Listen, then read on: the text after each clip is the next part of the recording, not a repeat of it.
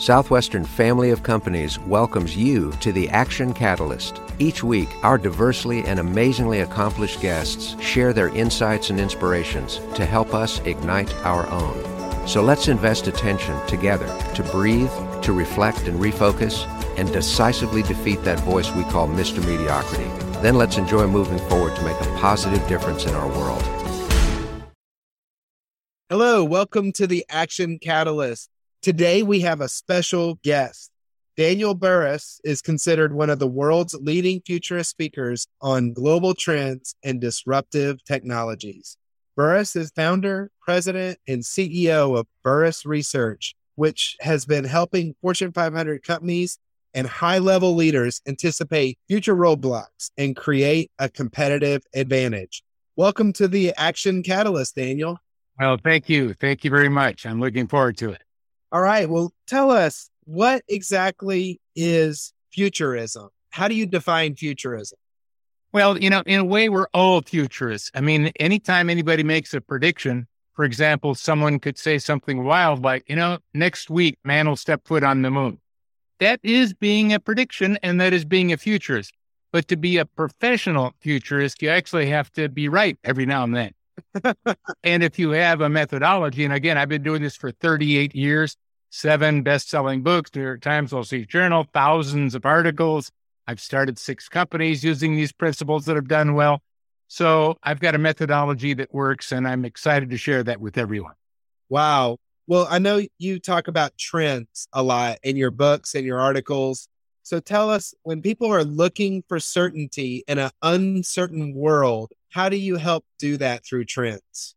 Well, it's actually a very powerful thing. And you could even think of it as a science of certainty. What I've done is I realized number one, there's no shortage of trends. The trouble is, which ones are going to happen? And secondly, when will they happen? So I've come up with a way of doing that. And I'm going to teach that to people today and show you how you can apply it. So basically, all trends are either one of two categories. They're either a hard trend based on a future fact that will happen. Now, what that means is it cannot be stopped. It's going to happen. A soft trend is based on an assumption about the future that may or may not happen. And when it comes to business and your personal life, risk and managing risk is important, especially if you're looking at anything innovative. So this is a new way to manage risk because strategy based on certainty has low risk, strategy based on uncertainty has high risk. So there's a couple of things I'm teaching in the moment. One is that trends are either hard trends or soft trends, uh, one of the two. And secondly, you have to tie an opportunity to the trend. You see, if you just talk about a trend, you know what? I'm bored. So are you. It's academic. But the minute we can talk about how one of your 18 businesses can profit from one of these trends, I got your attention. And so you've got to always have an opportunity tied to a trend.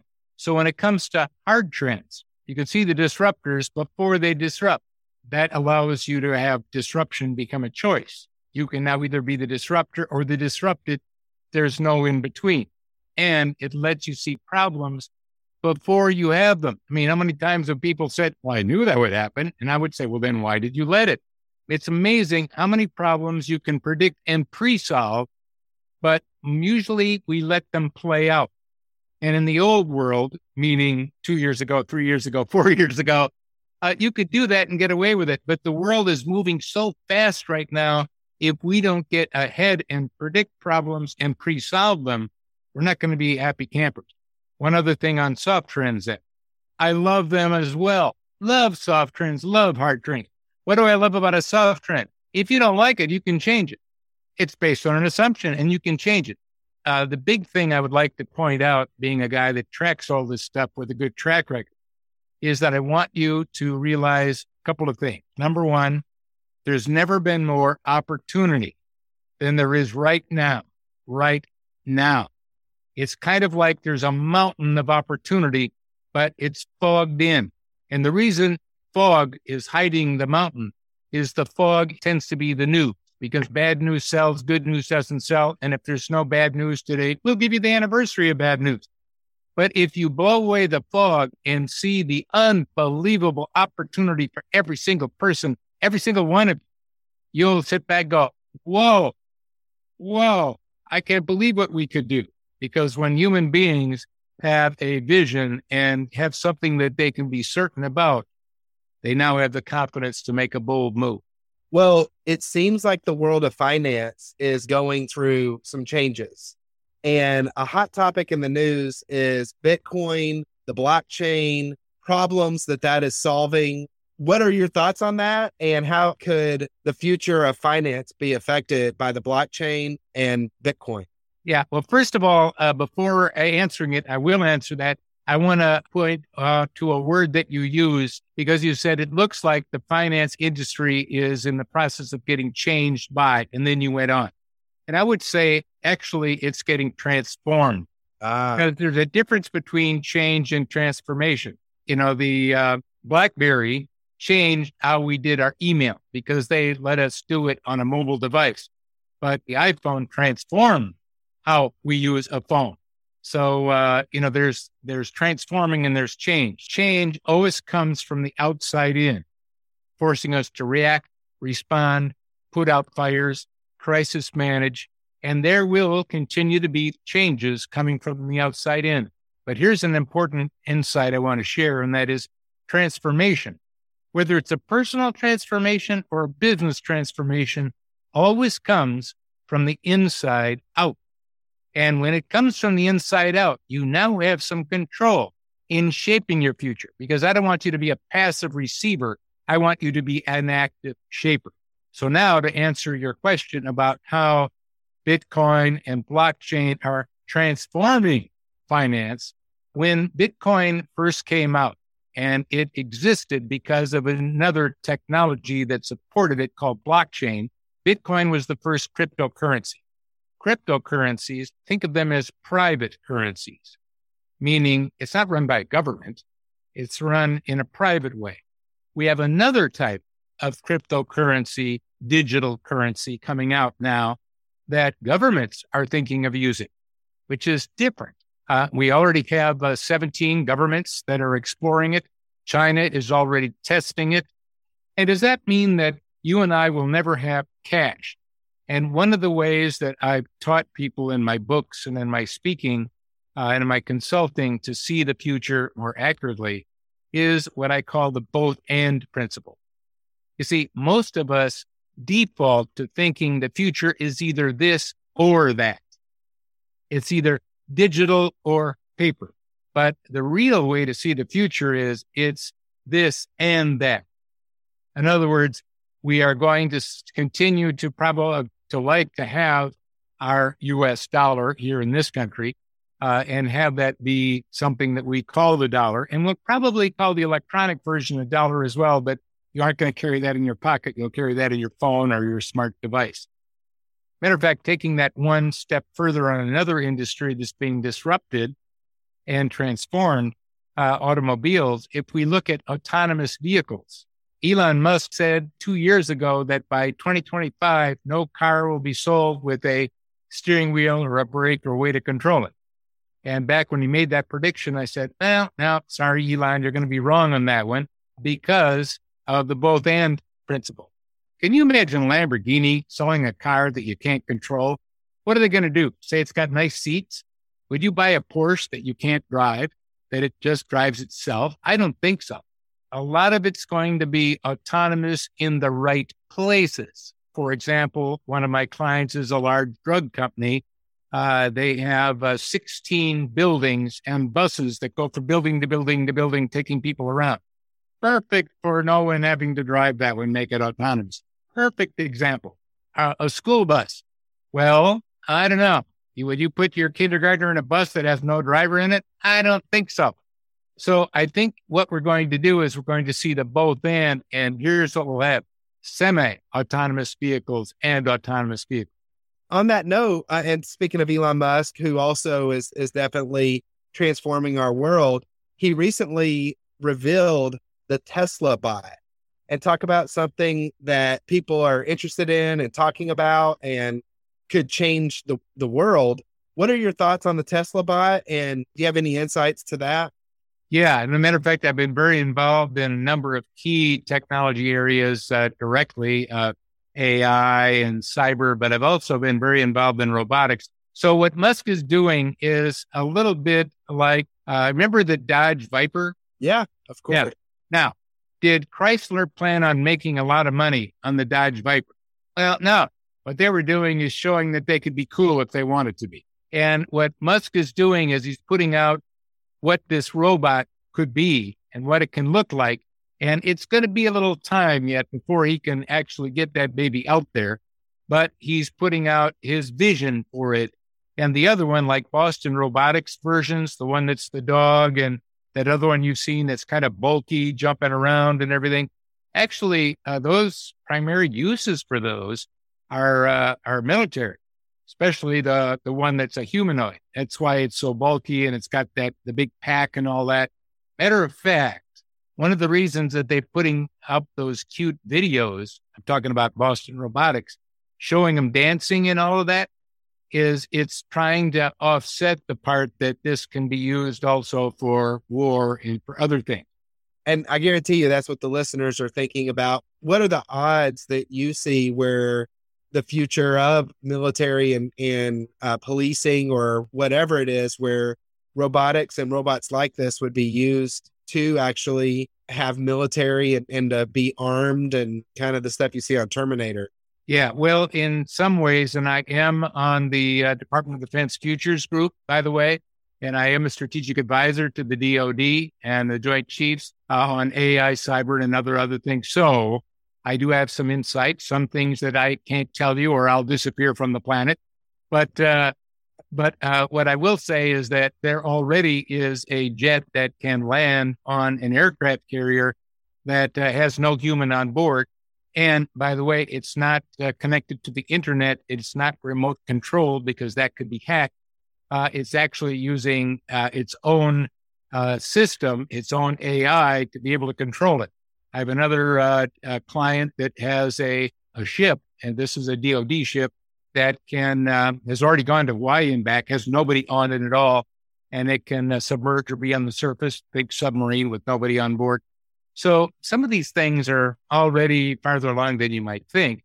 I've been doing a lot of work with the DoD and with hard trends to pre-solve predictable problems before they happen because there's a lot of predictable problems that could go wrong. I want to make sure they know them and pre-solve them because you and I don't want to live in that world. Mm-hmm.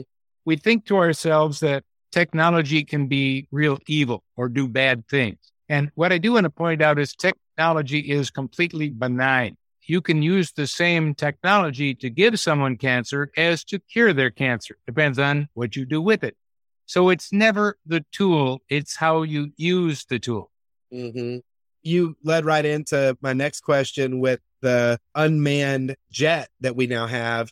What are your thoughts on the future of drone technology? And that seems to be trending right now and could change a lot of things flying cars and Amazon talking about delivering packages with drones.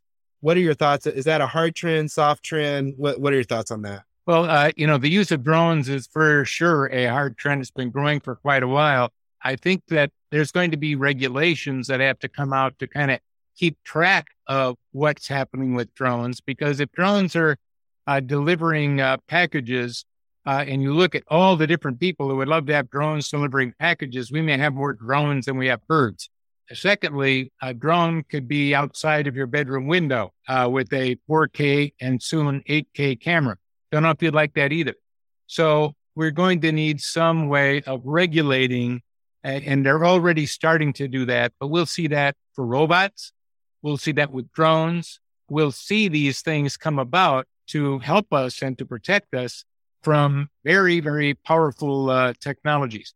By the way, one of the things that I've been working on, a because uh, I've got a number of projects that that I work on, um, is uh, using a new type of drone. I've had an idea for and got some people working on it.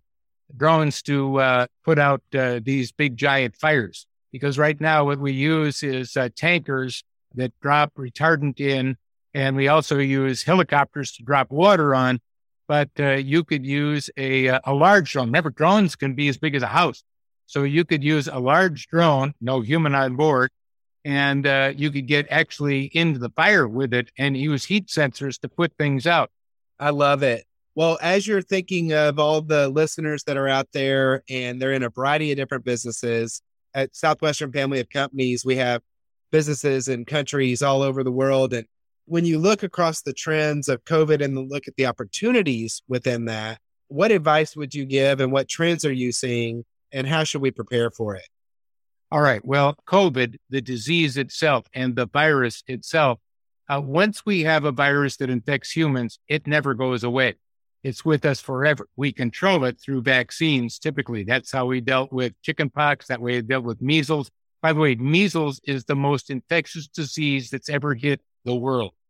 It's the most infectious by far. Holy cow, it spread, uh, but it's not deadly different viruses have sometimes they spread easy, but they're not deadly. Sometimes they're deadly, but they don't spread very much. There's a number, another of factors here. So a pandemic is a global outbreak. And because we all travel and we are global and we all move around so much, it spread exponentially because this particular virus doubles every three days. Because it is global in nature and because there are countries that do not have access to vaccines very well, that's where more variants can come from.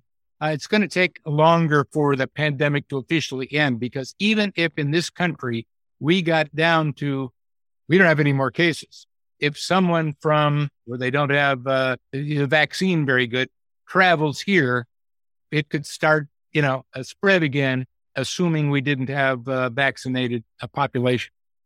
So this RNA technology is transformative and it will help with many diseases. It's it's just a major breakthrough. It's been worked on for 10 years, but it uh, it was first used this way and it's proven itself to uh, do quite well. So, first of all, just like you need a flu shot every year, not everyone gets one. But uh, why do we have to get a flu shot every year? Because it is another virus that changes and morphs. So this virus is going to change and morph, and there's probably going to be boosters along the way. We don't know how often because it depends on the virus and how often it changes and morphs. The other thing that's helping us is we're developing some uh, drugs already that uh, that already have approval. We just had to find the best drugs to use that can help alleviate severe symptoms. So if we can alleviate symptoms and we can uh, there's a number of things that we can get control of this thing and uh, and bring it down. So it's not going to be with us forever. And a thing uh, from a business standpoint i want you to think this way.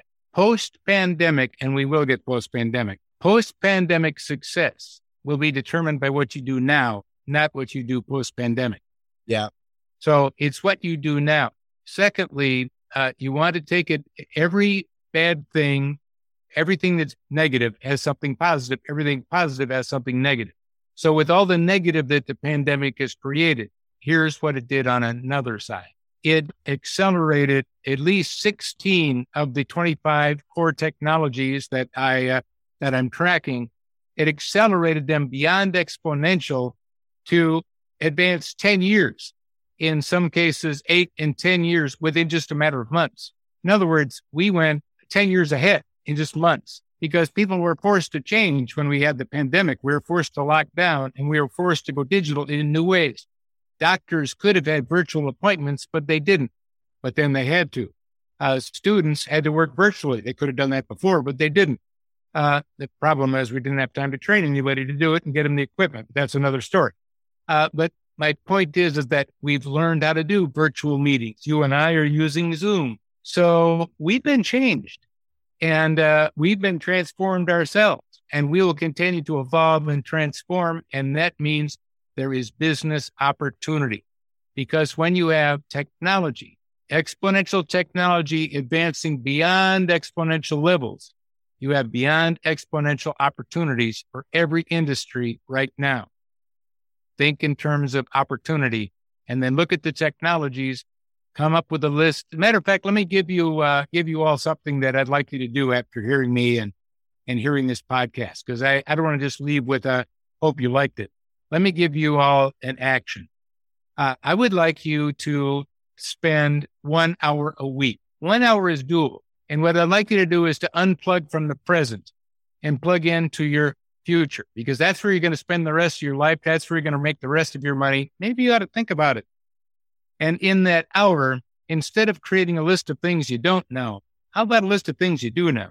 Instead of things you're uncertain about, how about a list of things you are certain about? Instead of things you, you can't do, how about a list of things you can do? I would like that hour to be your opportunity hour. And I would like you to look at what are the hard trends, these future facts that I can see are happening. And I know they'll continue and growing, just like after 5G. Is that it? No, we're going to have 6G followed by 7. And are we putting a lot in the cloud? Was it getting full? No. And if you don't like AI, is it going away?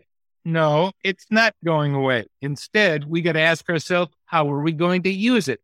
And the aging population isn't going to all of a sudden turn around and get young again. And so, but there's a lot of opportunity with an aging population. Think about it. So I would like you to spend one hour, look at the hard trends, look at the soft trends that you can manipulate and change to your advantage, get the opportunity for each. You'll get a list, come down and get one thing that you act on. Because big lists never get done. If you can find one hard trend certainty to act on, you'll end up doing really well. I love it. Well, thank you for helping us have more insight about the future, about what we need to be thinking about, and how to get our minds focused on at least one thing. If anybody wanted to connect with you, what's the best way to reach you directly?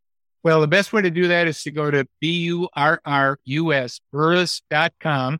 Also, you might want to go to Amazon and pick up my latest book, The Anticipatory Organization, How to Turn Disruption and uh, Change into Opportunity and Advantage. I think you'd find that very useful.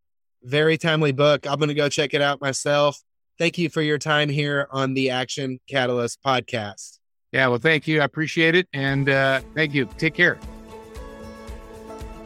If you enjoy this podcast, please make sure to subscribe.